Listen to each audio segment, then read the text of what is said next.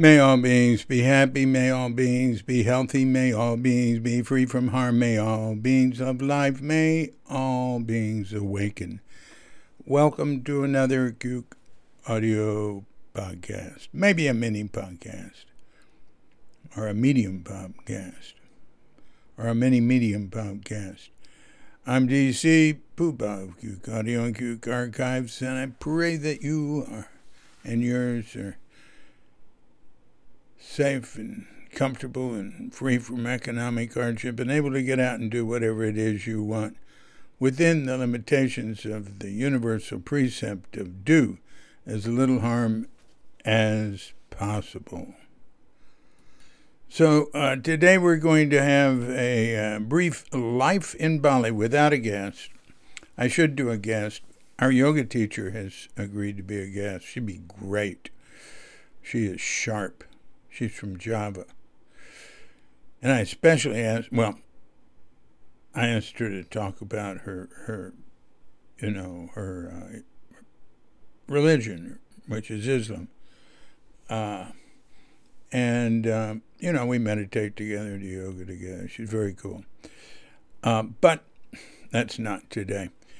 Uh, today I'm going to talk about uh, Shiva Buddha um, which is a big deal here. Uh, and um, and Shiva, Shiva Buddha, you know, it, it's really old, and uh, uh, it got really strong in Java, you know, centuries ago.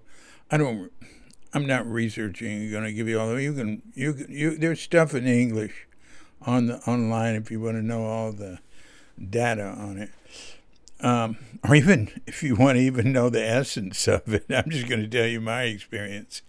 Uh, um, it, it's um, I do remember uh, learning that it was strong in uh, in uh, Indonesia and Cambodia, and and it still persists here. I mean, in in Bali, uh, Buddha's big deal in Bali. You know, it used to uh, all Indonesia used to be Buddhist. The biggest Indi- uh, the biggest Buddhist um, mm, uh, archaeological site in the world is uh, Borobudur in uh, uh, near Jogja, Jogjakarta. And that that's a, a great place to go to, and there's a lot to see around Jogjakarta. It's very cool there's Hindu and Buddhist stuff, and some interesting museums, and it's a neat town. Uh, it's a, it's more sophisticated than anything in Bali in many ways.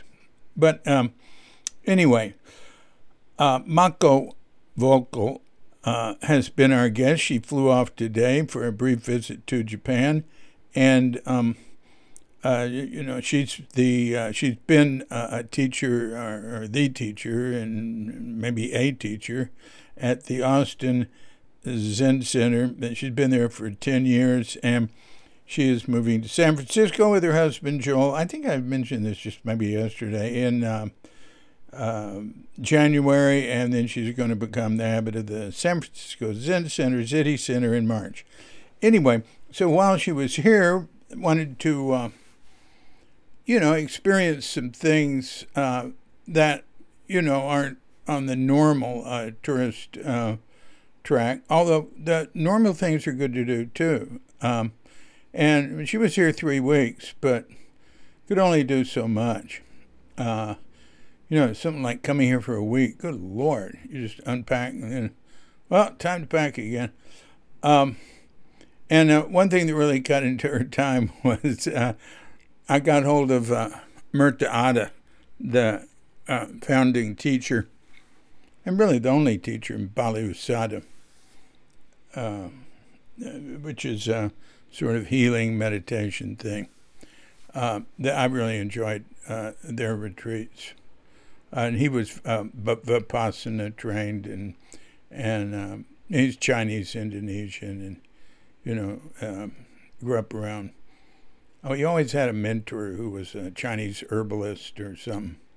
Anyway, so I, I, I got hold of him and I said, um, I told him who Mako was, she was visiting, and because she met him. He said, "Well, I'm going to Forest Island, their retreat, and we start a Tapa Brata one, which is the first level of retreat for them in two days." And he said, "It's full, but I'll fit her in." And uh, and uh, he gave her a discount for the. Uh, she went there on Sunday, and we picked her up on Saturday. It's in Tabanans, sort of big, beautiful country rice field terraces type place. We always like to go to Tabanans. It's very large. I mean, for Bali, it's large. Anyway, so she spent a week there, you know, and she just had two other weeks. So, uh, one thing uh, I arranged for her was um, through uh, my friend Tomas, who's been coming here for 45, 48 years, mainly living here, uh, and doing, um, you know, I came here building stuff like water systems, hydraulic pumps, um, helping communities with uh, infrastructure and stuff like that. I mean, he just came as a student because he wanted to get away from riots in America back in the in the early '70s, anti-war riots, and uh, there was a you know a volunteer thing. So um, he got involved in a, a, a, town that's sort of remote. It's the least touristy part of Bali, and and my uh, my assistant Goose, uh, who comes here like once a week when he can. Uh, he was doing it all through COVID, but um, uh, now uh, you know the uh, the Eco, uh, what's it called? The Floating Leaf Eco Villa where he works is full again because we got tourists, and so he can just get away sometimes. Anyway, um, that's Bangli, which is one of the regencies here, and so Tomas got involved with uh, some a family there, and it, to him, it's their, his family. And now his his Bali brother married a woman who um, got interested in Tibetan Buddhism and uh, got a, uh, a, a Rinpoche as a teacher, and and she got involved and interested in Shiva Buddhism, and um, now, he didn't like that, her husband, but eventually he got into it too. And now they're both priests. Uh, they're Hindu priests, but they're sort of reform Hindu priests. Um, uh, and uh, and they're into Shiva Buddha. Uh, they are recognized. They happen to, to move to a house in the in Denpasar. A lot of people here have a, like a home in Denpasar and then place to stay where they came from. That's just very normal because you got to go back home for ceremonies, and they do that all the time. It's um, uh, you know some people like to hire Muslims because they don't have all these holidays and not just holidays. You know every you know somebody turns six months old, a baby, uh, somebody dies, whatever. And everybody from your village has to return to it for these various ceremonies. You got just constant ceremonies and offerings and stuff. So anyway, um, they uh, they moved like just right next door or near the the headquarters for the Bali Hindu association or whatever it is that sort of officially recognizes what's Hindu and what's not. Like, um, you know, it, when they first got involved, it was more progressive and more inclusive. Uh, the the uh, tendency in modern times around the world has for everything to get more tribal and exclude exclusive. You know, start excluding uh, mainly those that are closest to you. That's happened in in uh, in Islam here. There's different types of Islam. There's much more open, uh, uh, inclusive Islam, and you know some of the best ones. They've been like defranchised as it gets more uh, conservative. It's still, it's still. Um, uh, it's it's still probably the the most um, overall uh, the most inclusive and open Hindu uh, um, Islamic country in, in the world, and it's the has the biggest population of Muslim of any country in the world. Anyway, um, so they're they're on good standing with the uh, Hindu Association. For for instance, the the Hare Krishnas have been like decommissioned. Um, they're still going, but they have to go as you know. If you don't get recognized as them, then you can sort of go as a social group. Uh, you got to be something here. You you can't you know. Well, anyway, so she's into this Tibetan Buddhism. She's into the Shiva Buddha and uh, her husband is, and uh, we call both of them Bhagwan. And priests, no priests here are called Bhagwan. Uh, and um, so uh, Tomas wanted uh, Mako and me to come to Bangli and hear about that. And we did that, and that was very interesting. Uh, and we did a puja together, which is just a little ceremony. Mainly, we meditated, uh, you know, and she showed us a book of, uh, you know, it's a sort of esoteric book people don't see of all the mudras and stuff they use, like a hundred different mudras. And I don't know if that's the Shiva Buddha mudras or the just the general uh, mudras available to Hindus or what. You know, I can't keep up with that stuff. And they had all sorts of stuff on the altar and uh, and so much symbolism and uh, anyway, uh, we spent a few hours together. Had a wonderful lunch, uh, vegetarian, uh, brown rice, uh, and, and, salad, and you know, not your normal fare here. and when I say they're sort of reform priests, so the Shiva Buddha thing is one thing. That's not that's not um, that's not a problem here because you know Indonesia was Buddhist, and when the Buddhists were sort of uh, then it became Hindu, but it sort of absorbed Buddhism, which Hinduism did in India.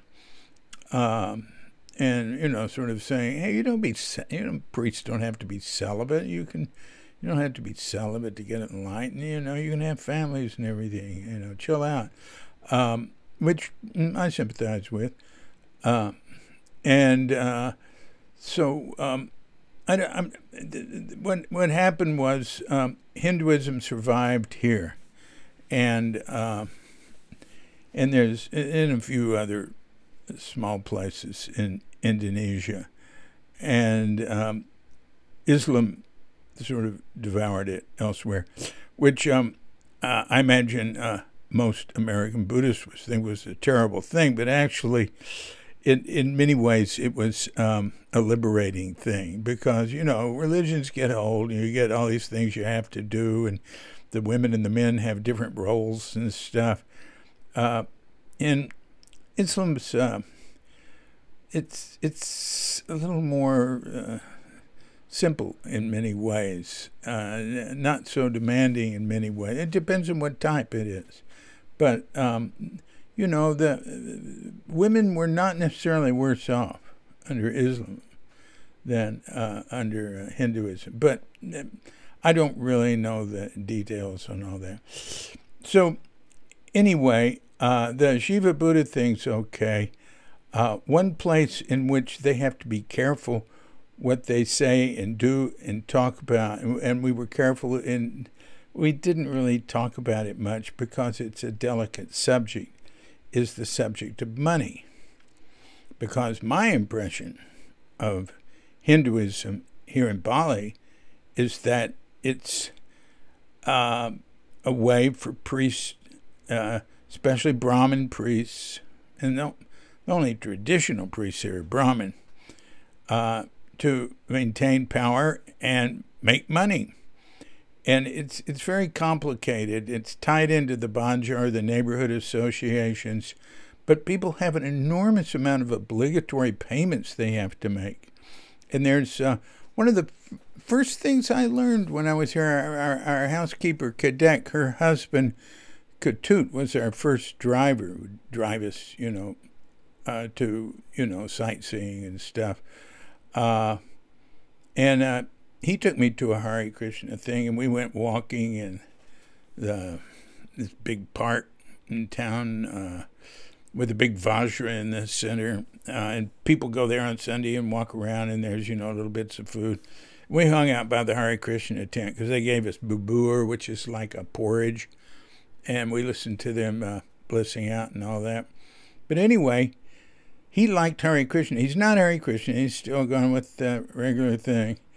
But he said they don't charge all that money. There's not all the obligatory payments. And he said a lot of people have gone to them uh, because of that. And he said, uh, but a lot of people have just become Christians. Very few Hindus opted to become Muslim because of uh, uh, wanting to escape obligatory payments and stuff like that. I'll give you an example.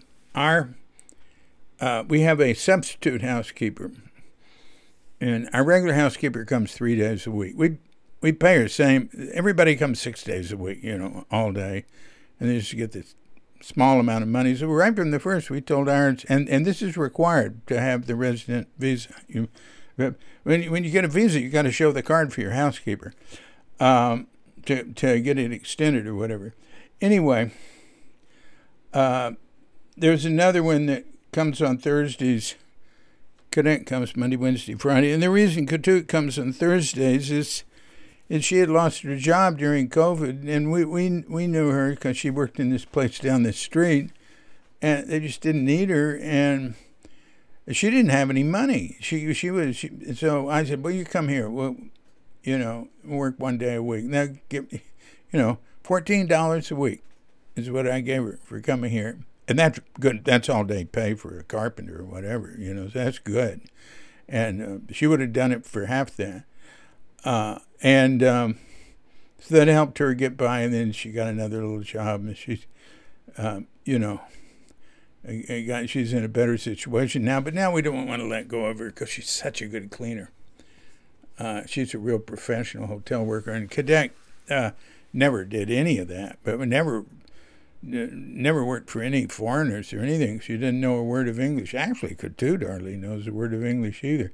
She's just used to it dealing with people. So anyway, she had to go to Singaraja up north, a few hours. We're on the southern end. Uh, it's on the northern end to a Mas Ngaben. Now Ngaben's a uh, uh, a uh, cremation, and uh, Mass. I think it's actually called Matza Ngaben or Ngaben Matza, it would be Ngaben Matza or something like that, meaning a lot of people, you know, so it's really taken from the English word mass, uh, which, um, so uh, she said there were a thousand people. Uh, so, you know, what happens here, a lot of people, when they die, they bury them and wait till there's um, a mass cremation because they can't afford a single one. Uh, so they do it together. And then she told me, I can't believe this, really. I, I still, this is, she must be wrong. What each person was paying to be part of this. 50 juta, that's 50 million. That's $3,500.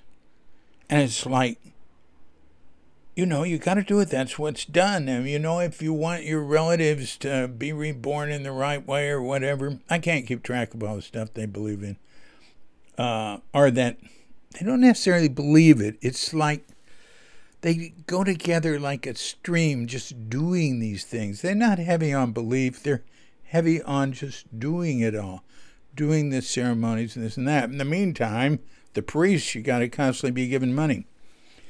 Um, Mm. And I told her, that's not religion, Katut. That's business. Those are business people you're dealing with. They, don't do that. Drop out. You can get cremated here a lot cheaper. And there are cheaper cremations. They're just not Hindu. Um, but anyway, uh, God.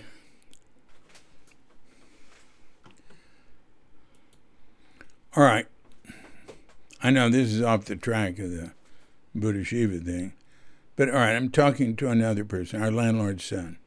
He's got a little coffee place he started uh, that's on the road out there, and he might sell a few things in a day, and he saves his money. And he said he might get a million together, which is like seventy dollars, and then the Banjar, the neighborhood group, will want it. And he he has to pay it. Uh, you know, uh, or you know, there's some ceremony coming up. Maybe they're administering it or something. Or, and he said uh, if he can't, that he has to pay. And there's various ceremonies and things.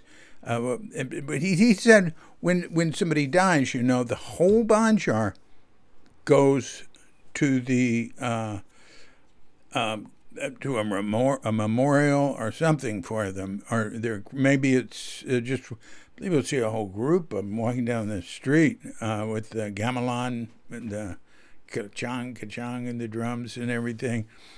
Now, I'm not, I, I think there's something that happens before the cremation. Some of them might be those, if they're more fancy, might be just the cremation. He said they're obligatory. He says he gets fined if he doesn't go. That's like everybody in the neighborhood. Uh, a banjar is like a, uh, let's see, Tomas had a good word for it. Um, oh yeah, I remember. Um, I've I've called banjars villages, and that's what they're usually called. But Tomas said really a better word is hamlet. Hmm. Uh, it, because they're not real big, and we live. Oh, I love the name of ours. It's Blanjong.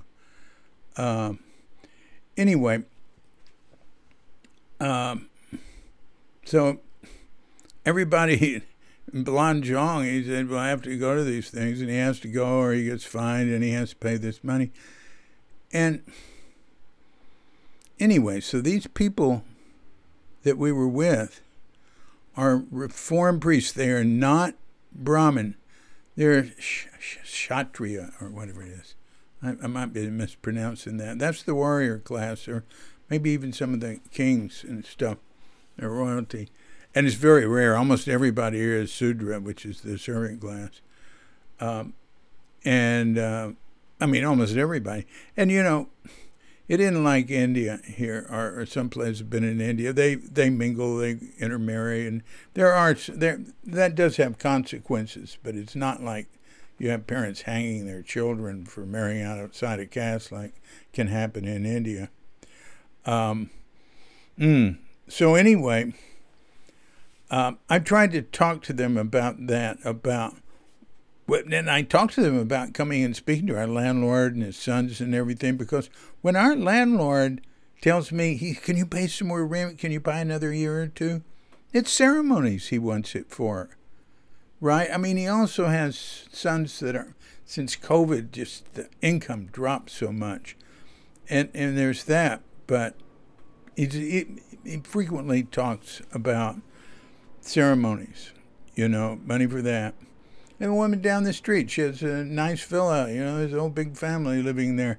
During COVID, I'd go by her little uh, vegetable stand, and she'd say, uh, "Could could you uh, pay in advance for some vegetables? I, I there's a ceremony coming up." Uh, and um, mm, anyway, so uh, and um, so there are those people I know who say that the Hinduism Bali is bankrupting people. Uh, but I think almost bankrupting. The other side of that, though, is that it holds the culture together. This is st- such a strong culture. So you got to be careful when you want to get rid of things, not to get all revolutionary and go wiping everybody out that does something you don't like. What it is is adjusting the balance, you know, tweaking it, fine tuning it. A lot of times, small changes have big results. Um, the, you know what it reminds me of is the mafia. or not the mafia, the yakuza in Japan. The yakuza in Japan does very, very bad things, and uh, they really they shouldn't be allowed. Uh, there's this whole romantic thing about them, like they, they walk on the sunny side so the regular people can walk in the shade. It's that bullshit. They screw people over for money, you know, in numbers of different ways. Uh, and they're much worse than, than knowing people who are in gangs here, who are like normal people who are polite. And uh, but anyway, you know, sometimes the Yakuza will get out of hand, like in Tokyo. Maybe they'll be having some gang war, or they'll they'll go too far with some stuff, be screwing people over in some way. And so the police will have to clamp down on them because the politicians are clamping down on the police, and the police know the Yakuza almost everywhere. They're um, mm, rather close. Uh, the right wingers, the police, the Yakuza, they're the uh, triple whammy in Japan. And but you can't get rid of them. You know what happened when they clamped down on the Yakuza in Tokyo? Street crime goes up. That's right. They keep the peace. so the same way here, uh, maybe I'm being a little too critical of uh, you know the Hindu situation here. I mean, I talked to Indonesians that feel well, it's not too much. I can do it only cost. But actually, the last one that was telling me that was Brahmin. so he's a beneficiary of it. But maybe, maybe. Uh, I don't really understand what's happening here. That's this is just stuff I've witnessed. Um, so all right. So after we met with our friends and heard about uh, Shiva Shiva Buddhism and uh, you know the Tibetan Buddhism and all that, and uh, looked around. That it's a pretty nice place. They have guest houses. They've built a little community area. They're they're having a school in there. They're very nice people. We went now we got there in about an hour, which is great. I thought it would be a lot further away because it's nobody goes to Bangli. So um, uh, then we went to this place called Budakeling to meet with a high Shiva Buddha priest, and this was arranged by the the sister-in-law of Bali's sister-in-law of Tomas, the the woman in that couple. And um, so we drove there hour and a half uh, which was I call it, was like, uh, you know, I'm, I always sit up front uh, if I can, and uh, I arranged the the uh, ride. We use Komang, our regular driver, our long distance driver, and um, it's like I call it the Bali theme park ride. It's got these little roads through villages and things, and uh, you know, constantly passing cars and they're very cooperative here. So you you got things coming towards you, but they slow down and you get back in front of them and keep going, and all these motorbikes and stuff. And not too much because we're out in the country. But, you know, finally we get there and uh, we meet with them. We meet with the priest, very nice fellow, uh, and his wife uh, at their home, which is quite a, a large sort of compound. Uh, and we spend hours sitting there. You know, we got tea and little goodies to eat. And, you know, Mako talks about, you know, they wanted to know about Zen. Also, the people before had asked us about Zen, our experience. So there was some give and take there. On this one, there was too. But we heard from them about what they do. And um, their schedule is full. Uh, he showed us the calendar.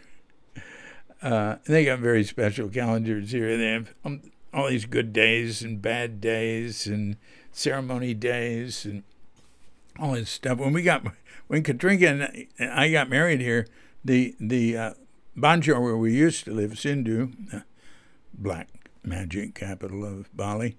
Um, uh, we talked to a guy from the Banjar, and it was just like one day.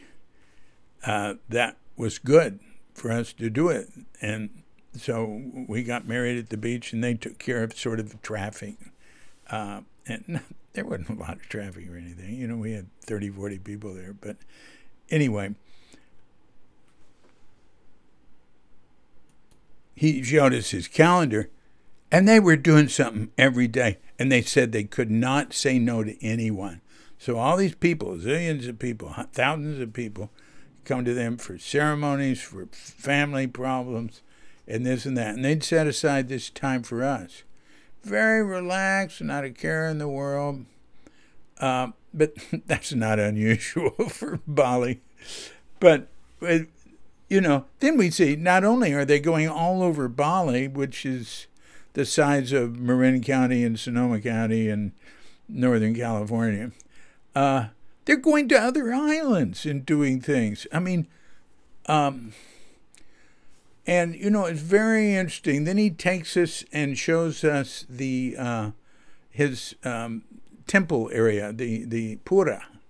Like every home has a shrine, not only every home, every car. The Hindus, every business, every building, every motorbike. I mean, they call it uh, the island of uh, 10,000 temples. Baloney, it's 10 million uh, because they use the same word. the little shrine and the bigger one. All the little ones you can call Sangha, right? Just like the Buddha Dharma Sangha. Um, and um, so there were all these shrines. They're, they're sort of standing, um, um, you know, they're standing up on a like a pedestal, and they're pretty tall, like maybe about they go up about maybe eight feet, uh, and they have you know like carved wooden you know nice work boxes. And statues are are uh, uh, mainly not statues other things. They represent different things you know. This is for uh, this is for ancestors. This one's for shiva. This one's uh, you know different things. I can't remember. Oh and we saw one. Sometimes they have a one for god. Uh, it's empty. Just like Islam, huh? I never heard so much mention of God from Buddhists and Hindus. And, you know, uh, that's um, because it's a uh, 88% Islam country. And you can't get recognized as a religion here if you don't have God at the top. So Buddha's a God, uh, and uh, you know, Hinduism can take its pick. I can say Brahma's a god, but um, sometimes there's just an empty shrine, and this is for God, Tuhan. So uh, we had a wonderful time with them. They served us a great dinner. You know, uh, their their helpers brought it out, and we sit there, and you know, everybody's eating with their hands. Uh, but they also give us uh, utensils if we want them. Uh, the main utensil here is a spoon for eating. They're not so much into forks. Uh, I think forks are good for eating a salad, but spoons are much better for rice. Good Lord. Anyway, so we spent all day. So, have you learned anything about Shiva Buddha? No, neither did I. It's all ceremony. It's all mudras. It's all look. Shiva is the reincarnation of what? Krishna or something, right? No. I mean, Shiva and Buddha are both the reincarnation of the same thing. It's all, you know, myth. And uh, the, the, reason I can't remember that now, I'd, I'd have to go back and Google it and look it up, is because I'm not really interested in myth. I'm interested in it sort of anthropologically. You know what I mean? I'm not interested in understanding in in Japan um, the Shinto stuff, but I like it, and I'm not interested in understanding the. Uh, yesterday, Monet called said um, Bali, Bali Hinduism is sort of pagan. Uh, you know, it's it, there's a, a lot of animism. I I'm I'm more or less just absorb it. And I'm we oh the the the priest did a melukat with us, which is a purification ceremony, and that was great. We've done them before. I mean, Katrinka and I have, but uh, Mako never had, and it's really neat. Um, you know, he sits there and chants. And, oh boy, did all these cool mudras. and you know, then they sprinkles us with water, and then there's water. They pour it in your hands, and you drink it, uh, just a little bit, and they do that three times, and then uh, the next time, or maybe it's the third time, you put it on your face, and maybe you do that twice, and it puts rice on your head and rice on your forehead. Very similar to other ones I've been to, and uh, he would really had some chanting stuff down done. But um, Shiva Buddhism, I, I mean, it, it's it's like I said, it's ceremonies, it's mudras, it's it's um, magic, it's uh, myth, it's believing things, and I love to visit. I love to be there. I love to meet the people, but I don't need to understand it. There's nothing there I have to remember. It's just like moving through. It's like going through a garden. You go, oh, this is cool. I don't know the names of the flowers and the plants, but I love to be there. I love the people here, and I love the way uh, their uh, Hinduism, their Shiva Buddha, which is quite a big deal, quite an influence even for those who don't think about it on, on the Hinduism here. Um, I love it way it holds the people together. Now, Japan is held together a lot by uh, Shinto and Buddhism and all that, especially Shinto, I think, uh, and and their culture and um, all the things they do together and their social, their enormous social pressure, right? But Bali, they're more into it. Uh, I don't. I guess there's social pressure, but they're more into it, and the kids aren't cynical and. Uh, uh, there's they're not you know i never was in a country like this where you pass young men and they're friendly and, polite and the kids especially kids from java when you meet kids from java they take your hand and put it to their forehead you know because they respect adults and so there's many many good things but for me there's nothing to believe in but i'll tell you that's the same way I feel about Buddhism. I'm really not interested in understanding anything anymore. I just like looking at it. I heard that yesterday. Somebody said their Spanish teacher. God, who that said that to me? Their Spanish. Oh, Andrew Atkinson. We're going to do a podcast with him. He said his Spanish teacher, and he speaks fluent Spanish, at one point said for things you can't control, the best thing to do is just to bear witness, just to observe. All right, now I have gone on for almost 40 minutes with all this. I did not intend to do this. And let me tell you, I'm not going to go over it. I am not going to edit it. I'm going to put a bell in, I'm, I'm, I'm going to put the uh, gamelan music in front and behind. And I am going to go to bed and I will uh, join you at another time. And uh, thank you for letting me tell you about this, tell you about Shiva Buddhism. You can read about it. Go online and read about it. Um, you know, uh, that's not what Buddha is to me. But I don't know what Buddha is to me. Um, three things. One is Mako did try to ask him about practice and study uh, and sutras and uh, that sort of thing, and it couldn't get anywhere. And when she tried a third time, Tomas just said, mm, "I think we've we've shouldn't push that point any further," uh, because it was just a different approach they had. But he did tell me that when he does puja, you know, like meditation ceremony, that he will do it sometimes for four hours straight. What he meant was that he meditated sometimes four hours straight.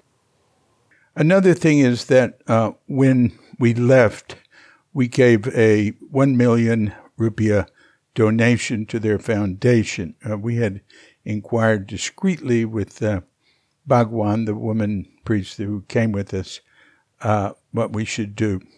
So that's like 70 bucks. And um, the third is that when I say I don't believe anything, I really like sitting uh, and meditating and bringing that into daily life and constant. I just do that automatically. I, I have to make an effort to keep doing yoga and walking enough and exercising and eating right. But with um, sitting, I like sitting. I believe in it with my body and mind, but I don't think about it, you know? I'm not trying to do anything with it. I'm, it's all was drummed out of me by Suzuki. So those are the things I wanted to add. Now, um, for the finale. This has been a Cuke audio podcast, A Life in Bali. I'm DC Puba of Cuke Audio and Cuke Archives, coming to you from sleepy Sanur with Doggy Bandita, Feline Cuchita, and dear lovely Katrinka. And we're wishing you and yours and all of us a grand awakening.